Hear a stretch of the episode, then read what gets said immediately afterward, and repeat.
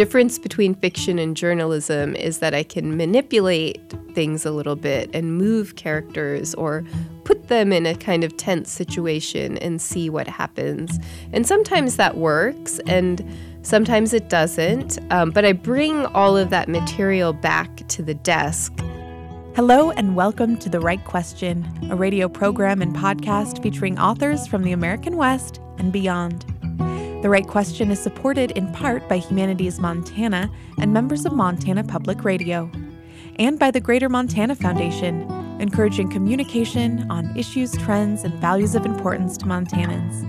I'm Lauren Korn, speaking with Sindya Bhanoo, author of the award winning short story collection Seeking Fortune Elsewhere.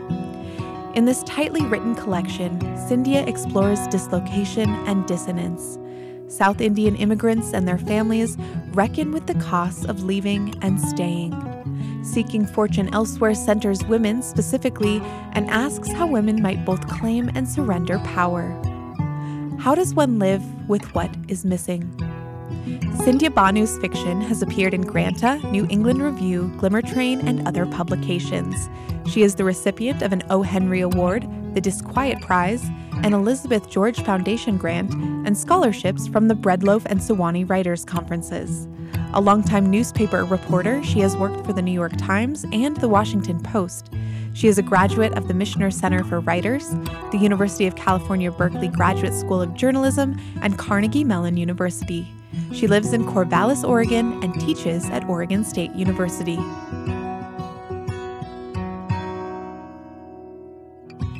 Sindya, thank you so much for being here. Welcome to The Right Question. Thank you. It's so lovely to be here.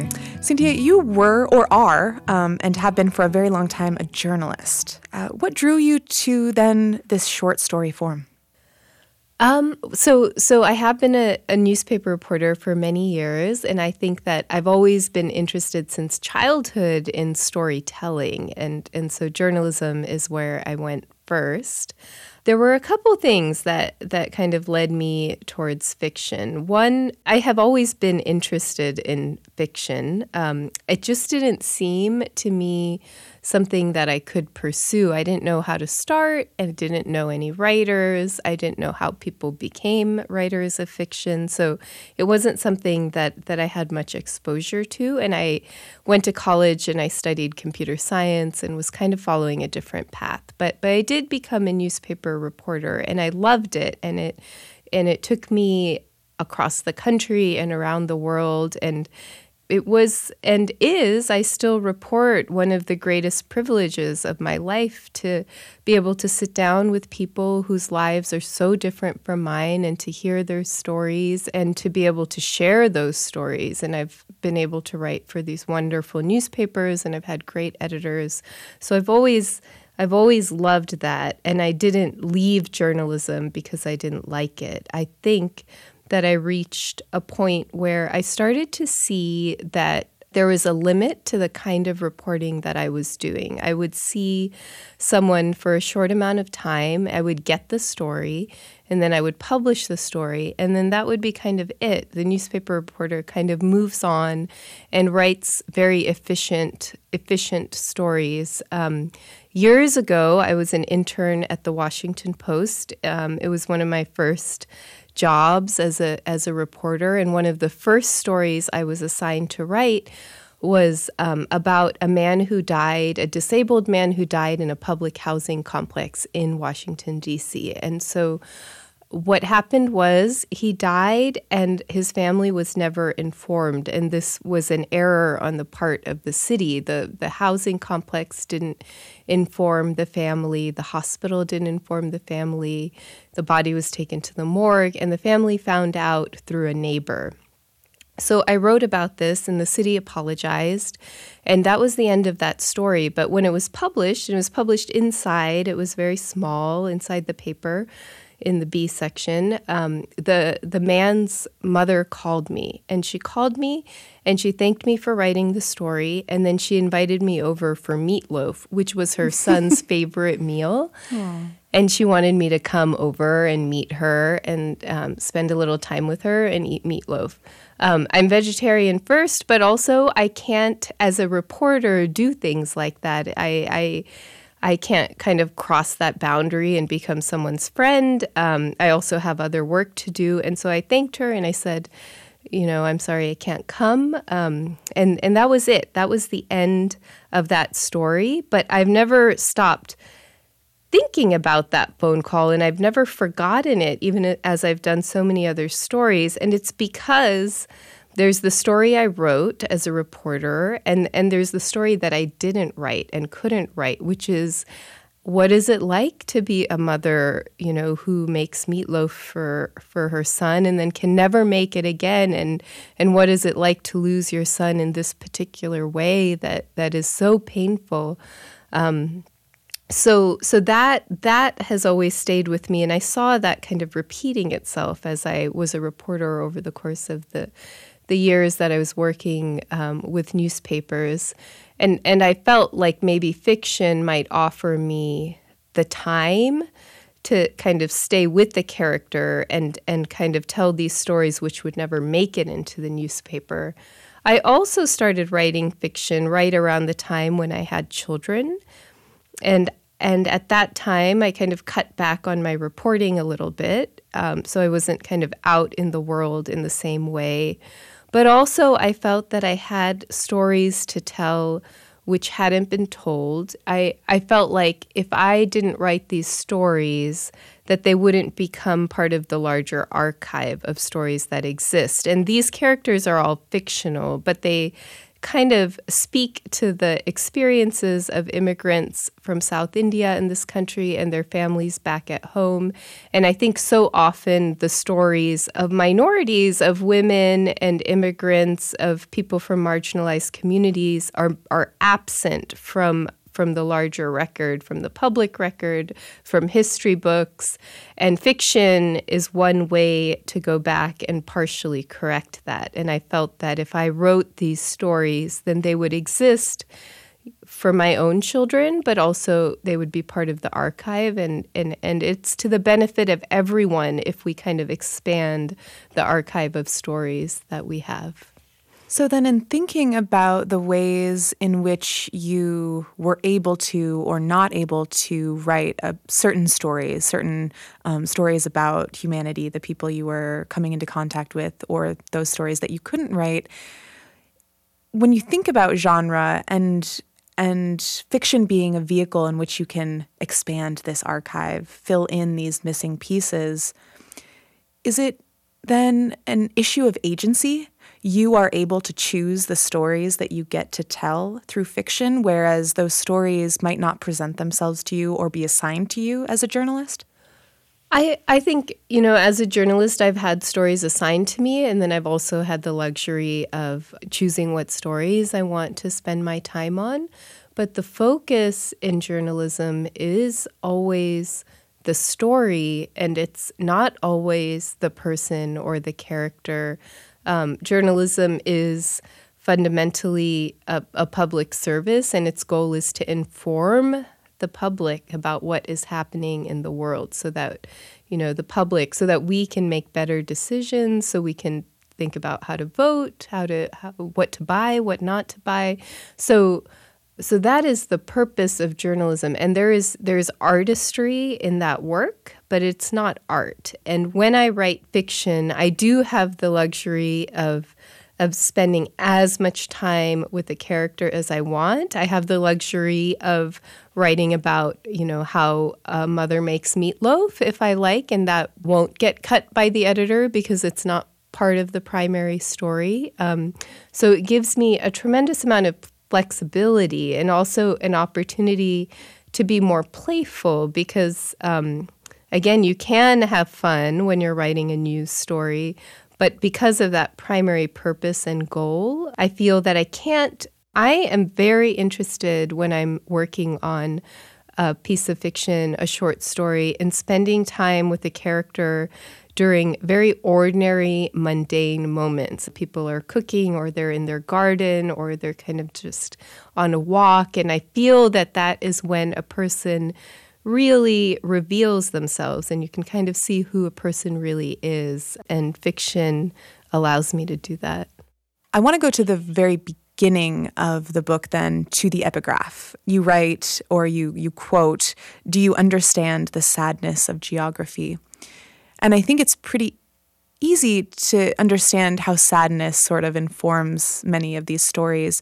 How would you describe the emotional tenor of the book? Because it's not solely sadness. It's it's really not. But I'd be curious to know how you would describe that tenor. It's not. It's not. It's not.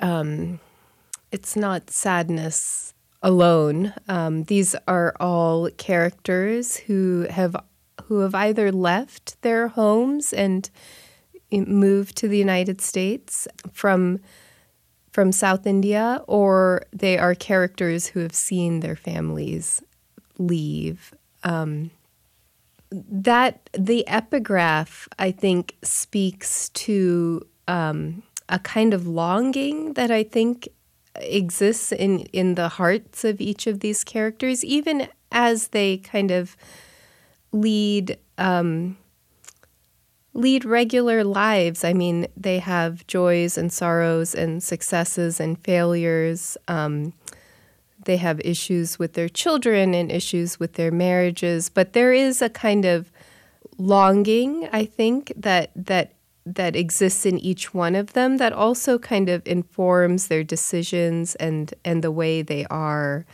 I don't know if every character thinks about it day to day, but it but it is something that exists in their bodies and in their families and something that to some extent gets passed down, I think, even to the next generation who is living with the absence of family. You see these children who grow up in the United States away from their grandparents, away from their cousins and aunts and uncles, and they don't necessarily um, know the country that their parents have come from, but they know the absence of it. And I think that is felt.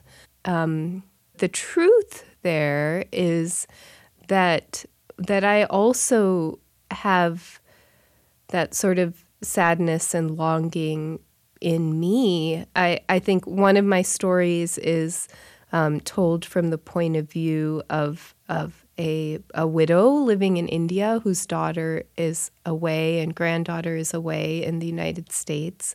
And she um, has lost her husband and she lives in a retirement community um, that is not something that I know. Um, I have never actually been to one of those retirement communities. I read about them as I was writing the story, and I knew that they were kind of emerging as a phenomenon in India. But I also um, didn't grow up with my grandparents close by, and I don't know what it's like to see cousins often or to play with them every summer and um, meet over the holidays, and that kind of emotion um, is is present in my stories, even as I have to imagine other kind of facts of a person's life. I think the explicit sadness is expressed by many of the older characters in the book, the people who know their home country, uh, the characters who are familiar with those big family environments that their children or grandchildren uh, don't get to take part of because they are living in America rather than in South India. And I'm wondering what you would say or what you would have to say about age as you've written about it in this collection of stories. Whether it's your general interest in writing about age or what age has to do with this particular longing, with with diaspora? I um, it's funny. My agent was asking me that some time ago. Why why I I often kind of take the perspective of of someone much older. Um, she was just observing that, and I. Um, I, I, there could be there could be a few different reasons, but there is there is a kind of reflective quality that a person um, has earned after the course of many years. And um, I, I, suppose that I'm interested in in that reflection. Sometimes it's wise, and sometimes it's not. But but they have had the the uh, luxury of time, and um, they they've seen many things over the course of their life. And I think there's also a kind of honesty in that voice, and it's fun to write um, from the perspective of people younger who are middle aged who are kind of stumbling through life and trying to figure it out. Um, but there is a kind of um, honesty in which the sort of older characters in my stories are able to distill things, um, and and also a kind of honesty in the voice of a child too. I do have I do sometimes really enjoy writing from from a child's perspective. Um, I think there's a great deal of wisdom on on both ends of the spectrum. You mentioned a short story featuring this uh, retirement home. Could you read from that that first story? Sounds great. All right. Malliga Homes. Mr. Swaminathan died as he was walking back to his flat from the veg dining hall after dinner. He was ahead of me on the path, and I saw him slow down. His gait changed from a fast stride to a slower, hunched walk. His left arm went limp. He lost his footing and crumpled to the ground. If I had not been swift, I imagine, he would have hit his head on the concrete. There would have been blood. But I caught up with him. Before he fell, I squatted to the ground and put my hands out, and his head fell directly into my open palms. Carefully, I slipped my hands out, set his head gently on the concrete, and sat at his side talking to him. His left eye looked lower than his right.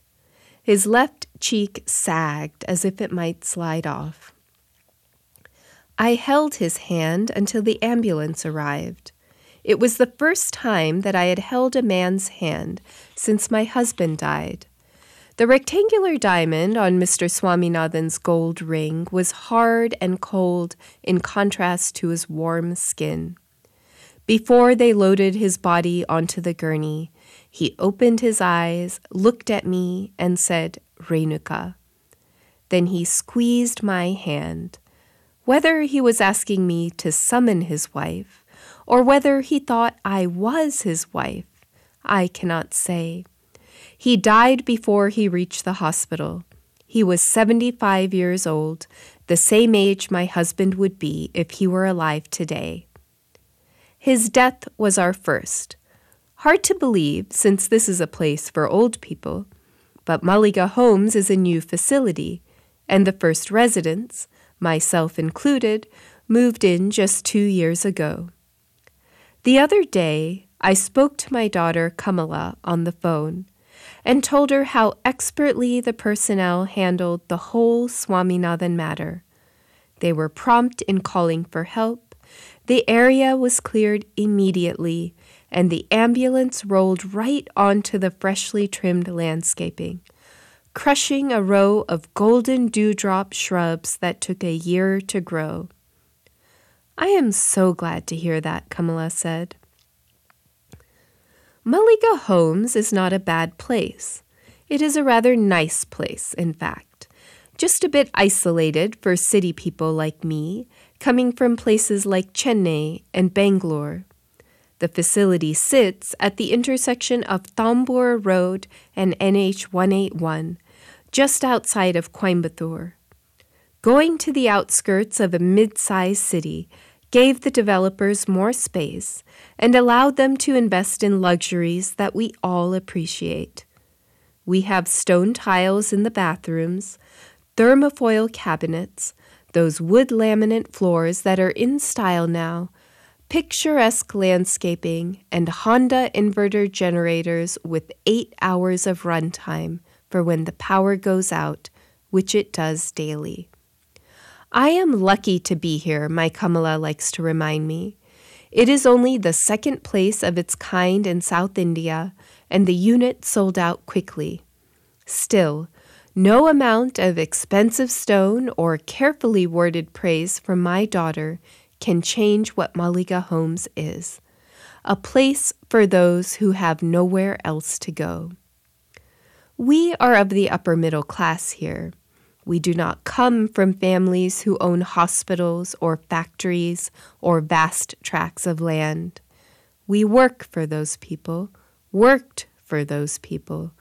Those people belong to a different cut entirely and will never move here, no matter how beautifully our gardeners maintain the bougainvillea vines and the oleander shrubs. Those people will stay in their posh city flats with their many servants, with their children nearby. The offspring of the rich are rich, and they do not seek their fortunes elsewhere. You're listening to a conversation with Sindya Bhanoo, author of Seeking Fortune Elsewhere. I'm Lauren Korn. This episode of The Right Question is supported by Fact and Fiction Books, an independent bookstore located in the heart of downtown Missoula, Montana, providing books for all ages and supporting the literary community in Montana and beyond. More information can be found at factandfictionbooks.com. How do you begin your stories? Well, in most cases, I have a character and I may also have a kind of question I want to explore. In the story that I read um, from Malliga Homes, there's this widow in this retirement community, and I knew that those retirement communities were becoming more common in India. And as a journalist, I saw a different story there also, one that kind of looked at the economics of building these communities. Um, you know, how much do they cost? Who is going to live there? What are the developers doing? So there was a kind of business story that that I could have written, but I was interested in this very particular kind of loneliness that I felt that all these people living in this very nice place that has cooks and swimming pools and comfortable accommodations. Um, I wanted to know that that particular loneliness of having everything that you need and uh, not having the one thing that you want. Your children are far away um, and they're not coming back. So that I felt like I could explore through fiction. And so I had in my mind this character of a woman. I imagined her husband's hand on her hand, and that kind of small image repeats throughout the story. I knew also that for the widow that that was a memory, that her husband was not alive. Um, so I had that, and then I had this question that I wanted to explore. And that kind of came later. I had that image of that character, and then I kind of had this idea for the setting and the story and and then and then it's a matter of just staying present with the character in their life and it's almost like a reporting project for me where I'm just kind of taking notes and I don't have a sense for the whole story yet but I know I know what I'm trying to explore. I have a kind of starting point. When I'm writing, I'm kind of in, it's as if I'm in the field as a reporter with a notebook, kind of writing down everything I can see and, and kind of watching as my characters have conversations. The difference between fiction and journalism is that I can manipulate things a little bit and move characters or put them in a kind of tense situation and see what happens. And sometimes that works, and sometimes it doesn't. Um, but I bring all of that material back to the desk as a reporter does, and then I try to look at it and piece together a story and and that's the very very first draft and it's not it's not always kind of fully formed, um, but it's starting to form. And and through revision, I kind of I, I I have a sense for this world, and my goal is to present the clearest version of it for the reader. And so I start to see it like a constellation. Um, it kind of slowly starts to emerge and then and then it's the writer's job i mean I, I i spend a lot of time trying to like dim certain parts of the story and brighten other parts of it and maybe go back to the fictional world so i can elongate a certain scene or section um, but but that's the kind of like process that i'm following i often have a character and then a kind of question or setting starts to emerge I don't think that it's the most efficient way to write a story. There are probably writers who have uh, more efficient approaches from start to finish, but I do know that it's effective and that it works because I'm I'm doing it in a very honest way. I don't have um, I don't have any kind of preconceived notions of where the character is going to end up um, emotionally or psychologically, even as I may be manipulating where they might end up physically or geographically. I mean, that changes too over the course of time and revisions. Yeah. As you were talking and, and specifically speaking about this opening story of this retirement community, it occurred to me that these retirement communities in India seem to be both an Americanization of growing old and also a direct result of children moving away. Yeah, I think that's a that's really kind of astutely observed. The India as a country, I have seen it change and become more westernized and modern over the course of my lifetime. The Indian economy opened up in the 1990s and suddenly there was a time when I went back and then and I suddenly saw, you know, Pizza Huts and McDonald's and um, American brands and multinational companies. And the culture has changed and shifted over time. And, and um, even as old, certain old traditions remain, others have kind of inevitably been kind of washed away. And so, and, and the, and, along with that, you see ch- the changing role of women as women have entered the workforce and earned the same salaries as as their spouses and as men. Um, so that that is is really of great interest to me. And you mentioned the story Malliga Homes, which is about a retirement community in India. But the story came out in a literary journal in Granta in 2020 during the pandemic. And it was so um, moving for me to hear from readers who have no connection to India, but but who, because of the pandemic, we're experiencing that same kind of separation. These stories are about immigrants um, and their families that they've left behind, but these emotions are are very human ones, and it's very important to me for them to be human first and, and for these stories to explore the human experience. But that was a moment when I when I really, really felt that others others understood the emotion of the story, although the geographic distance was much different. I think that's a really lovely note to end on. Sindya, thank you so much for joining me today. Thank you so much for having me, Lauren. It's great to be here. That was Sindya Bhanoo, author of the short story collection Seeking Fortune Elsewhere, out now from Catapult. Look for more information about Sindya at mtpr.org, where you can also subscribe to our podcast and follow us on Facebook and Instagram. You've been listening to The Right Question. This episode was produced by Chris Moyles and me. I'm your host, Lauren Korn. The artwork for The Right Question was designed by Molly Russell, and our music was written and recorded by John Floridas. Funding for The Right Question is provided by the Greater Montana Foundation, encouraging communication on issues, trends, and values of importance to Montanans. Many thanks to Humanities Montana for supporting this program since 2008, and thank you for listening. The Right Question is a production of Montana Public Radio.